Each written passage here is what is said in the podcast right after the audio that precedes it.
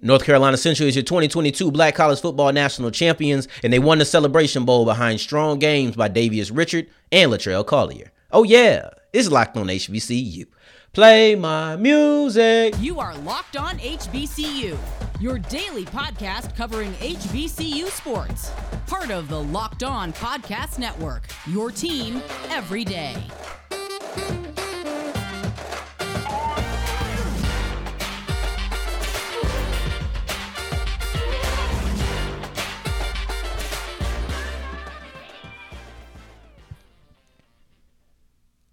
What's going on, family? Welcome back to another episode of the Locked on HBCU podcast, your number one daily one-stop shop for everything HBCU athletics, Monday through Friday, part of the Locked on Podcast Network, your team every day. And I, of course, am Darian Gray, a.k.a. the Mouth of the South, Texas Southern alum and former TSU Herald Sports editor. Thank you for going on this journey with me, making Locked on HBCU your first listen of the day every day. Now, y'all know just because the mic cuts off does not mean that the journey is over. It means it's time to follow me on Twitter at South Exclusives. Don't forget the S on the end if you're on the audio side of things. If you're looking at my beautiful face on Instagram, or my bad, Instagram. That's what happens when you try to be funny. If you're looking at the face, if you're looking at the video on YouTube, to make sure you guys are looking down here at the lower graphic. And that's the last time I try to really talk my talk on the podcast. But let's just go ahead and keep it rolling, because today's episode is brought to you by LinkedIn Jobs, and they're going to help you find qualified candidates that you want to and need to talk to faster. Just post your job for free at LinkedIn.com/LockedOnCollege. That is LinkedIn.com/LockedOnCollege. You can post your job for free. Terms and conditions do apply.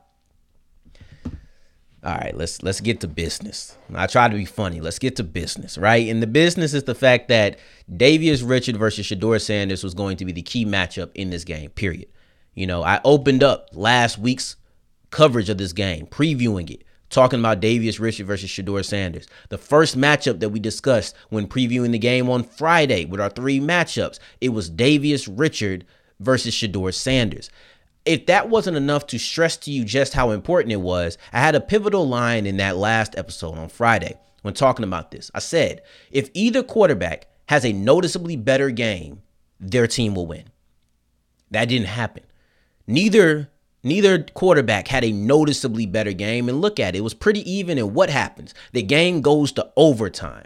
If that doesn't show you even, at the end of regulation, everything was even. The quarterbacks were relatively even. I thought they both played phenomenal. They're so comparable, right? Statistically, they were so comparable. They both passed for 70 or completed 75% of their passes. The only difference was Shador threw 40 times. Davius Richard threw 20. So they had double the amount of attempts, double the amount of completions. And of course, it was about double the amount of yards. Ain't that something? It was just, I thought that they had different game plans.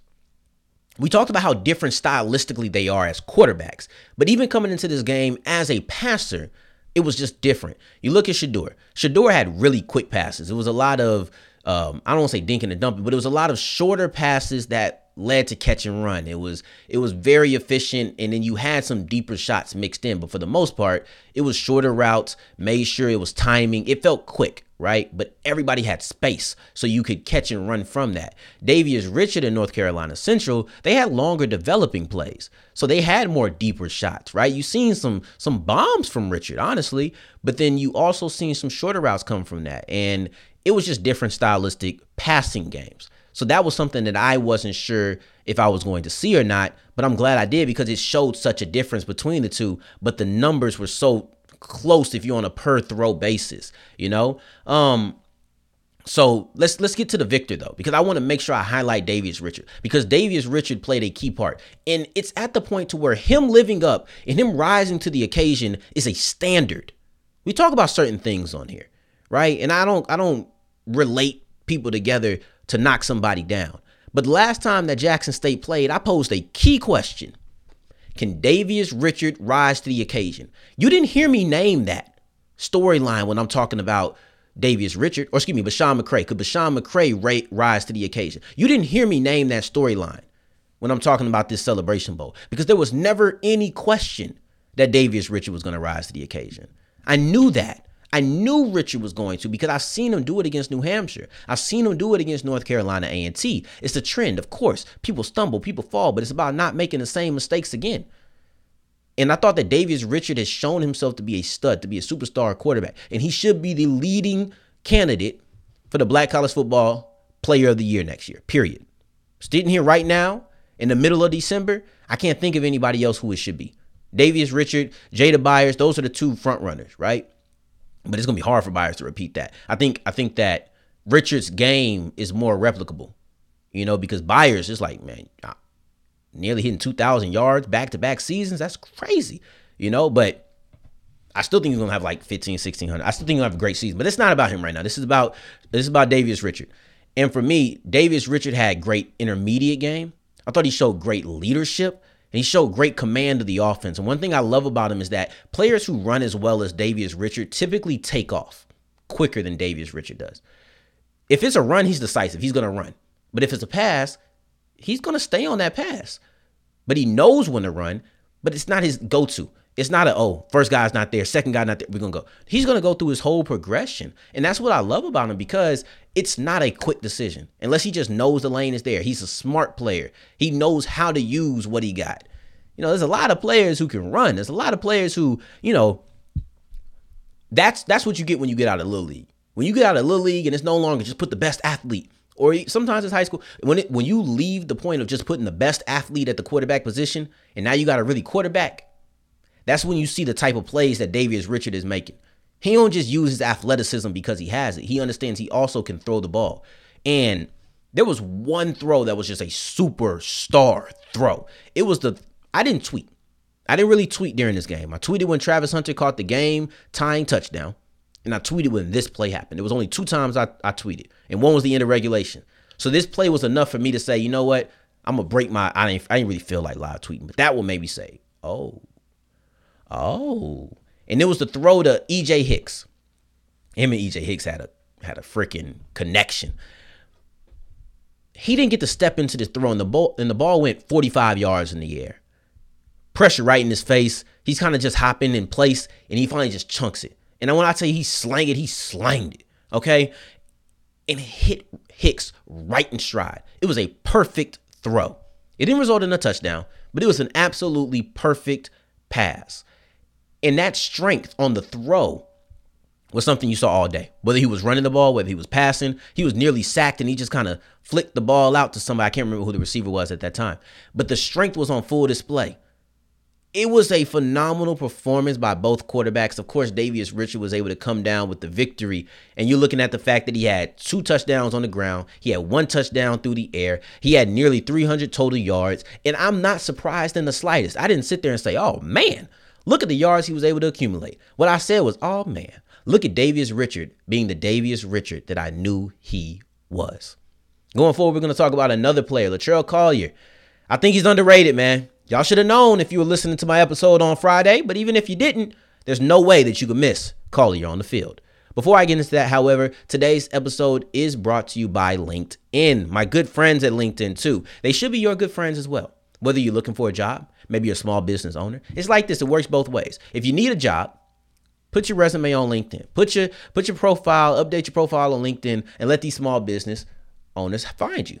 And if you're a small business owner, go find somebody who fits you. No more having to sit through 1,700 people and then realizing that number 1699 was the person that you wanted the whole time. Just go ahead and find 1699 on LinkedIn. His or her profile is going to be right there for the looking. And you say, oh, that person meets my standards. Let's bring them in.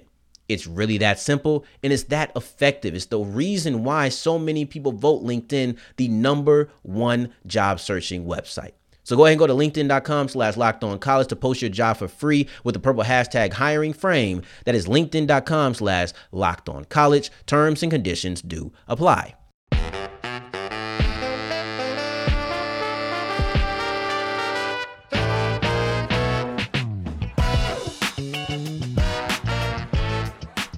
As we keep on rolling on today's episode of Locked on HBCU, I appreciate you for making us your first listen of the day every single day. For your second listen of the day, make sure you're checking out Locked on Sports Today with Peter Bukowski, bringing on all of the local experts to break down the national stories. That's what we need, man.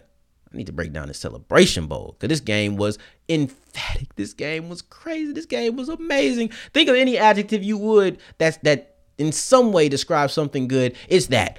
I want to make up new words just to describe how good this Celebration Bowl was, but instead I'll just use the word of the day. And today's word of the day is ineluctable. Ineluctable, meaning unable to be avoided, changed, or resisted. And I kind of felt like North Carolina Central's victory was ineluctable. I feel like a great performance by Latrell Collier and Davius Richard was ineluctable. Even though there was a lot of things that pulled back the Eagles, they still fought through all of it. And there was certain play call, but you know what? I'm getting ahead of myself. I do that from time to time. Sometimes I just get a little ahead of myself. So let's slow it down and let's focus on one player, Latrell Collier. You can call him Mookie. You can call him Collier. I'll call him Five. Whatever you want to call the man, we got to give him his flowers. We have to give Collier his flowers, because when I tell you, this man was hooping.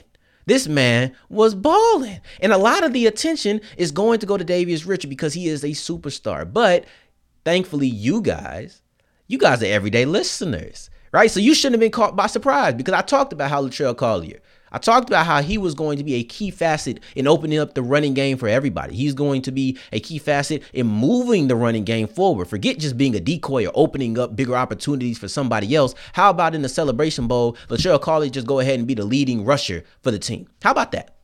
I'll take that. How about he just averages 5.8 yards per pop? I'll take that. How about he starts off the game with a 10-yard rush? I'll take that. Gets a touchdown. Has probably one of, if not the most memorable play from the Celebration Bowl with that stiff arm. I'll take that. And I'm sure that you will too. Davius Richard, yes, stud. But I refused to allow Latrell Collier not to be discussed. I had to make sure that he was talked about, because he has a game where I think is going to be kind of understated. And I was watching it the whole time. I said, you know what? Folks ain't really even going to talk about this. They not even really going to talk about the fact that this man is really running all up and down Jackson State. And you know what? I didn't really see it. When I saw people talking about the running game of North Carolina Central, it wasn't individual, right? And I get it. But at worst, it should have been a duo. Like, it was Richard and it was Collier. But you have to say his name. You have to say Collier. You got to give him the attention, because he was balling. He should have had 100 yards on the day, but he just narrowly missed it. Just narrowly missed 100 yards on the day, but that didn't mean his game wasn't great, right? So a lot of people are going to talk about that stiff arm, and good God almighty, what a stiff arm it was.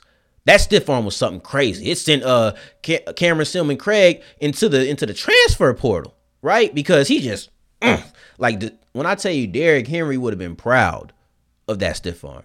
Because, and all jokes, you know what I'm saying? Shout out to Stillman Craig, okay? But in all seriousness, that was a powerful stiff arm, and it was an emphatic way to end the game.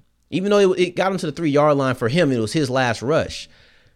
To me, Collier's stiff arm was just a representation of what the game was like on the running game. Like, Collier's stiff arm was just a representation of just how dominant North Carolina Central was in the running game. And I know it sounds crazy because it's like, that's one play. But y'all who watched the game, y'all know. Now, if you just seen that clip, you might not realize. Excuse me. But if you watch the full game, I think you can see what I'm coming from, or see where I'm coming from on that. Because all game, I'm talking about running it down Jackson State throat. They didn't really have an answer pretty much the whole game. Collier just at the end, he just ended it in a way that was strong, you know? And Jackson State really struggled to get behind the line of scrimmage. They didn't do that greatly. They had 3 tackles for a loss for 4 yards on 17 carries by him. Those were the only 3 tackles for a loss. They had about 40, I think, like nearly 40 rushes by North Carolina Central. Only 3 resulted in negative yardage. So they didn't do a great job playing on the other side of the line of scrimmage, right? But Collier still had 17 carries. He had like 98 yards, he had exactly 98 yards. And I never heard his name really said. He kept doing great things. If you're watching the game, there's no way you couldn't see Five pop up. At some point, you should have said, who is Five? Because they weren't even really talking about him. I didn't really hear them say his name a lot until the stiff arm. But I'll tell you this, he had himself a game. And that's something that bugged me, because it wasn't just running. He had 98 yards rushing. He had 40 yards through the air as well. So he had some receptions. He had plays in multiple facets of the game. But I just didn't hear him discussed about enough for my liking. But that's why I was glad that two things happened. I was very happy that two things happened for Collier. As I'm watching this game and I'm like, okay, I need people to talk about him. I don't know what's going to happen. I'm going to talk about him regardless, especially if Jackson State loses, or excuse me, if North Carolina Central. Excuse me, I'm not on the Ashley Robinson. I'm saying the folk name how I mean. I'm just mixing up the two teams together, all right? North Carolina Central, I'm like, if they win, I got to make sure I talk about Collier. I got to, because I knew the type of game he had. That's why I mentioned him in the end of my Locked On Now, which is the 1 minute take that you see on Instagram or you see on Twitter. You'll see it there because he had too great a game not to be talked about.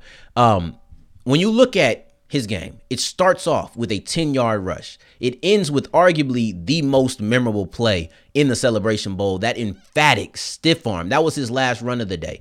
Everything in between was great. And the two things I was happy to happen was a touchdown, because when you look at the box score, people are going to ignore yards. I don't know why, but they just want to ignore yards if there's not a touchdown or something attached to it. So you got a touchdown, and I felt like that validated the box score watchers. Not the people who watched the game. You saw it. But the box score watchers, it did. And then the stiff arm, I was happy to happen because it was a celebration, or excuse me, it was a moment that people are going to remember. People are going to talk about that stiff arm.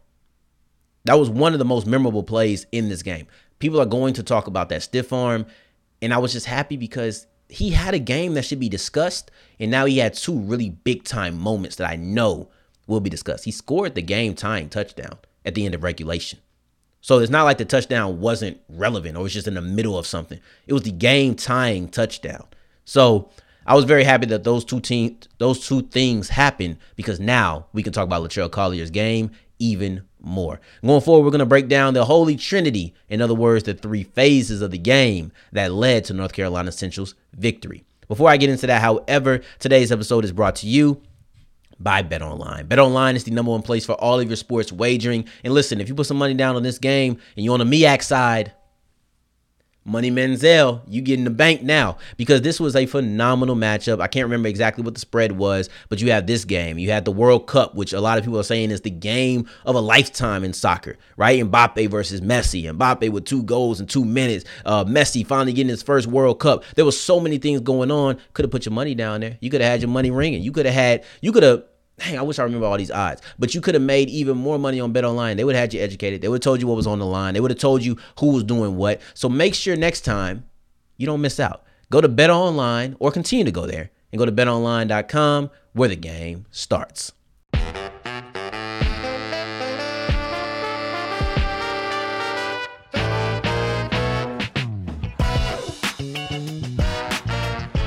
As wrapping up today's episode of Locked On HBCU, North Carolina Central was able to win this game with the Holy Trinity. And I ain't talking about the Lord, all right? You know what I'm saying? They blessed. All of these guys are blessed.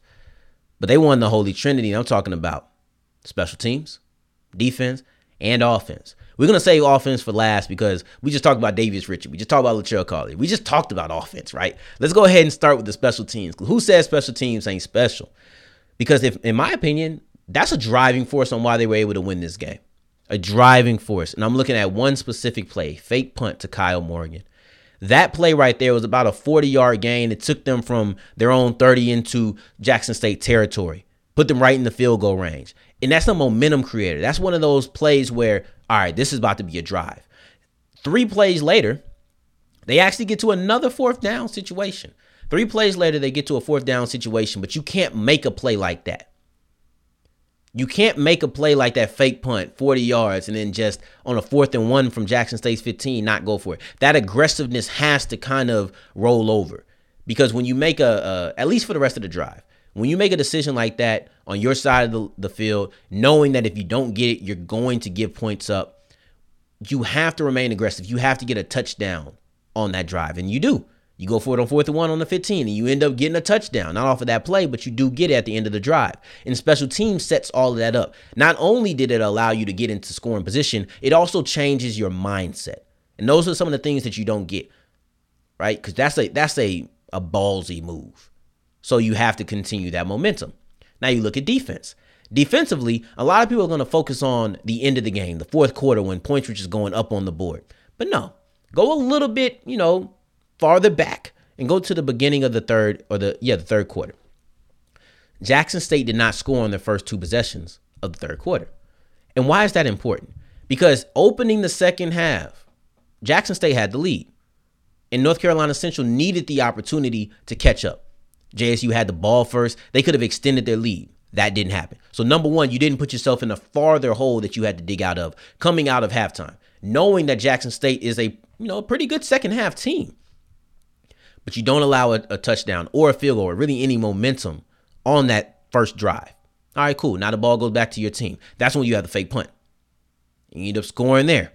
And now you're like, okay, we're up, but we have to extend our lead. We could easily get into the back and forth. And that's what happened in the fourth quarter. But you don't want it yet. So what do? You stop them again. I think this one was 3 and out. So now you go from a short drive, touchdown for your team. Then you hold them to 3 and out. And now you go back and you score again, and now you've expanded the lead. And now you've given your team enough of a breathing room to where, yeah, now we can go back and forth. Now we can, because if you don't get that extra 3 points or you don't stop them or whatever, now we're looking at a completely different situation, but you make that happen. Now, on a 2-point conversion, you sack Shador on that final play of the game. The reason Shador had nowhere to go wasn't because Shador was nervous. It's because Shador had nowhere to go. That's why the ball was so out there, because there was no one to pass to. And who do you see right there in the face of, I think it was Kevin Coleman, Khalil Baker, your first team All-American, your first AP, first team All-American in school history on the FCS level.